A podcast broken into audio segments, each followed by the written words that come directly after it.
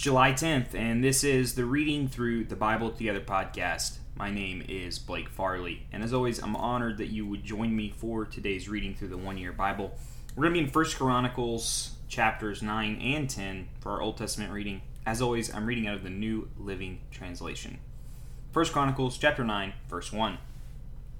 So all Israel was listed in the genealogical records in the book of the kings of Israel.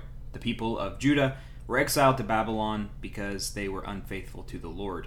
The first of the exiles to return to their property in their former towns were priests, Levites, temple servants, and other Israelites. Some of the people from the tribes of Judah, Benjamin, Ephraim, and Manasseh came and settled in Jerusalem. One family that returned was that of Uthiah, son of Ammihud, son of Omri, son of Imri, son of Bani, a descendant of Perez, son of Judah. Others returned from the Shilonite clan, including Asaiah, the oldest, and his sons. From the Zerahite clan, Jeuel returned with his relatives. In all, 690 families from the tribe of Judah returned. From the tribe of Benjamin came Sallu, son of Meshullam, son of Hodaviah, son of Hanessa, Ibnah, son of Jeroham, Elah, son of Uzziah, son of Micri, and Meshullam, son of Shephatiah, son of Reuel, son of Ibnijah. These men were all leaders of clans, and they were listed in their genealogical records. In all, 956 families from the tribe of Benjamin returned. Among the priests who returned from Jedidiah, Jehoiarib, and Jakin, Azariah, son of Hilkiah, son of Meshullam, son of Zadok, son of Meraioth, son of Ahitub.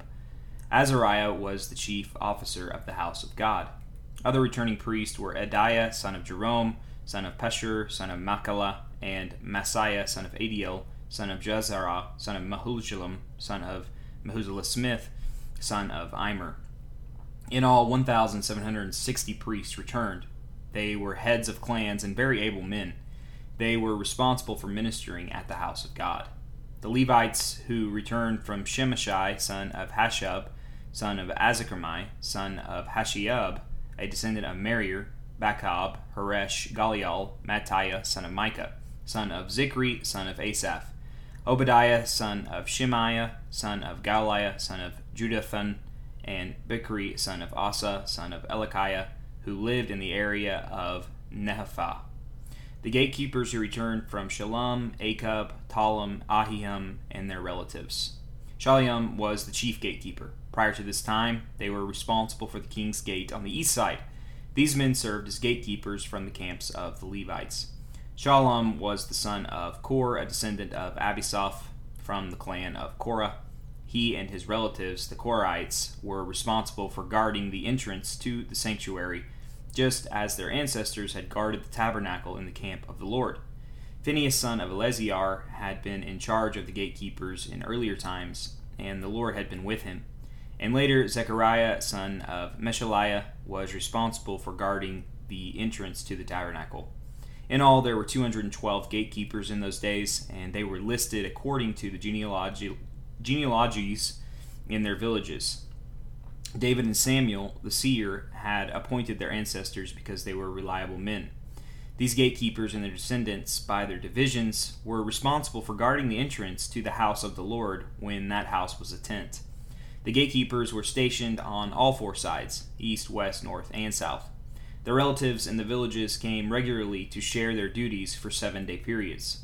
The four chief gatekeepers, all Levites, were trusted officials, for they were responsible for the rooms and treasuries at the house of God. They would spend the night around the house of God, since it was their duty to guard it and to open the gates every morning. Some of the gatekeepers were assigned to care for the various articles used in worship. They checked them in and out to avoid any loss. Others were responsible for the furnishings the items in the sanctuary and the supplies, such as choice flour, wine, olive oil, frankincense, and spices. But it was the priest who blended the spices. Mattaiah, a Levite and the oldest son of Shallum the Korahite, was entrusted with baking the bread used in the offering, and some members of the clan of Kohath were in charge of preparing the bread to be set on the table each Sabbath day. The musicians, all prominent Levites, lived at the temple. They were exempt from other responsibilities since they were on duty at all hours. All these men lived in Jerusalem. They were the heads of Levite families and were listed as prominent leaders in their genealogical records. Jeiel, the father of Gibeon, lived in the town of Gibeon. His wife's name was Maacah, and his oldest son was named Abdabam. Jeiel's sons were Zur, Kish, Baal, Ner, Nadadab, Gur, Aho, Zechar, and Mikloth. Mikloth was the father of Shimeam. All these families lived near each other in Jerusalem. Ner was the father of Kish, Kish was the father of Saul, Saul was the father of Jonathan, Malachi, and Nenadab, and Eshbaal. Jonathan was the father of Merib-baal. Meribel Baal was the father of Micah. The son of Micah were Pithon, Melioch, Tyrer, and Ahaz. Ahaz was the father of Jadah. Jadah was the father of Ahimaaz, Azmaveth, and Zimri. Zimri was the father of Moza. Moza was the father of Benaiah. Benaiah's son was Rephaiah. Rephaiah's son was Elash. Elash's son was Aziel. Aziel had six sons, whose names were Azrikam, Boker, Ishmael, Sheariah, Obadiah, and Hananiah. These were the sons of Aziel. That concludes chapter 9, moving into chapter 10, verse 1. Now the Philistines attacked Israel, and the men of Israel fled before them. Many were slaughtered on the slopes of Mount Gilboa. The Philistines closed in on Saul and his sons, and they killed three of his sons Jonathan, Aminadab, and Malkishua. The fighting grew very fierce around Saul, and the Philistine archers caught up with him and wounded him. Saul groaned to his armor bearer, Take your sword and kill me before these pagan Philistines come to taunt and torture me. But his armor bearer was afraid and would not do it, so Saul took his own sword and fell on it. When his armor bearer realized that Saul was dead, he fell on his own sword and died. So Saul and his three sons died there together, bringing his dynasty to an end. When all the Israelites in Jezreel Valley saw that their army had fled and that Saul had had and his sons were dead, they abandoned their towns and fled. So the Philistines moved in and occupied their towns. The next day, when the Philistines went out to strip the dead, they found the bodies of Saul and his sons on Mount Gilboa. So they stripped off Saul's armor and cut off his head. Then they proclaimed the good news of Saul's death before their idols and to the people throughout the land of Philistia. They placed his armor in the temple of their gods, and they fastened his head to the temple of Dagon. But when everyone in Jabesh Gilead heard about everything the Philistines had done to Saul, all their mighty warriors brought the bodies of Saul and his sons back to Jabesh. Then they buried their bones beneath the great tree at Jabesh, and they fasted for seven days. So Saul died because he was unfaithful to the Lord. He failed to obey the Lord's command, and he even consulted a medium instead of asking the Lord for guidance. So the Lord killed him and turned the kingdom over to David, son of Jesse. And that concludes our Old Testament reading for today. And by the way, that's the same thing we all do. We're all Saul, right? Uh, we're, we're unfaithful to the Lord. And you might say, I'm a pretty good person. And you might be a pretty good person. But my bet would be that you're not perfect, that you haven't obeyed the Lord's command in every way. And it says uh, Saul even consulted a medium, and we say, well, we haven't done that. Well, no, we're, we're much more sophisticated about what our medium is. We listen to culture, we listen to celebrities, we listen to uh, our intuition, our passion, and we let those things guide us instead of allowing God to guide us, which is the original sin in the garden. Adam and Eve. What did they do? They took from the tree of knowledge of good and evil uh, instead of allowing God to give them that wisdom. Really interesting. Um, so, so what are we going to do? Because it says, so the Lord killed him. We deserve death for our sin. Well, we, we need somebody to come and save us. And that's what this whole Bible is about. The one who would come, named Jesus, the Jewish Messiah, the one who would live the righteous life I could not live, you could not live. The one who, in every way, asked for the Lord's guidance and not his own guidance. In fact, he says, Not my will, but your will, Lord and then he goes to the cross and he pours out his blood. Why? Well, we deserve death, and because we deserve death, uh, only one who could deserve life could take that death for us, and that's what he did. He deserved life. He gave us what he deserved, eternal life, by trusting in him. And the way that is made possible is because he died. He poured out his blood. And then on the third day, put an exclamation point on it. New creation bursting forth. He rose again. This is the gospel. And if we trust in Jesus and what he's done, then we get to share in that same resurrection and we have a future hope that is yet to come that Jesus will return. And all that have died will be rose again. The world will be made to right there will be no more sin sickness or death. And we will worship under the kingdom of God and God alone. And we get to begin that now. It's already but not yet. The good news is we get to follow God follow Jesus right now on earth as people who trust in him. And there's a little bit of heaven on earth as we wait until the day uh, Jesus fully culminates it. And we see that here in the Old Testament uh, already being foreshadowed. Now, moving on to the New Testament, our New Testament reading is Acts chapter 27, verses 21 through 44. Acts 27, verse 21. No one had eaten for a long time. Finally, Paul called the crew together and said, Men, you should have listened to me in the first place and not left Crete. You would have avoided all this damage and loss. But take courage, none of you will lose your lives, even though the ship will go down. For last night an angel of the God to whom I belong and whom I serve stood beside me, and he said, Don't be afraid, Paul, for you will surely stand trial before Caesar.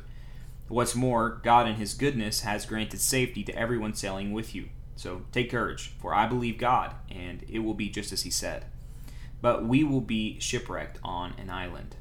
Verse 27. About midnight on the fourteenth night of the storm, as we were being driven across the Sea of Adria, the sailors sensed land was near. They dropped a weight line and found that the water was 120 feet deep, but a little later they measured again and found it was only 90 feet deep.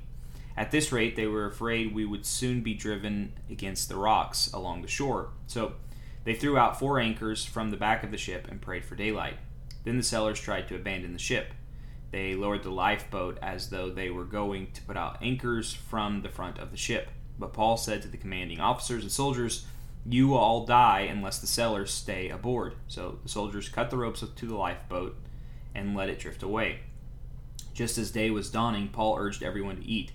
You have been so worried that you haven't touched food for two weeks, he said. Please eat something now for your own good, for not a hair on your heads will perish. Then he took some bread and gave thanks to God before them all and broke off a piece and ate it. Then everyone was encouraged and began to eat, all 276 of us who were on board. After eating, the crew lightened the ship further by throwing the cargo of wheat overboard. When morning dawned, they didn't recognize the coastline, but they saw a bay with a beach and wondered if they could get to shore by running the ship aground. So they cut off the anchors and left them in the sea. Then they lowered the rudders, raised the foresail, and headed toward shore. But they hit a shoal and ran the ship aground too soon. The bow of the ship struck fast, while the stern was repeatedly smashed by the force of the waves and began to break apart. The soldiers wanted to kill the prisoners to make sure they didn't swim ashore and escape, but the commanding officer wanted to spare Paul, so he didn't let them carry out their plan. Then he ordered all who could swim to jump overboard first and make for land. The others held on to the planks or debris from the broken ship, so everyone escaped safely to shore. That concludes the New Testament reading. Moving on to our Proverbs of the day. It's Proverbs chapter 18, verses 23 and 24. The poor plead for mercy, the rich answer with insults. There are friends who destroy each other, but a real friend sticks closer than a brother. And finally, we'll read Psalm 8 with a posture of prayer. This is the eighth psalm. For the choir director, a psalm of David to be accompanied by a stringed instrument. O Lord, our Lord, your majestic name fills the earth. Your glory is higher than the heavens. You have taught children and infants to tell of your strength, silencing your enemies and all who oppose you.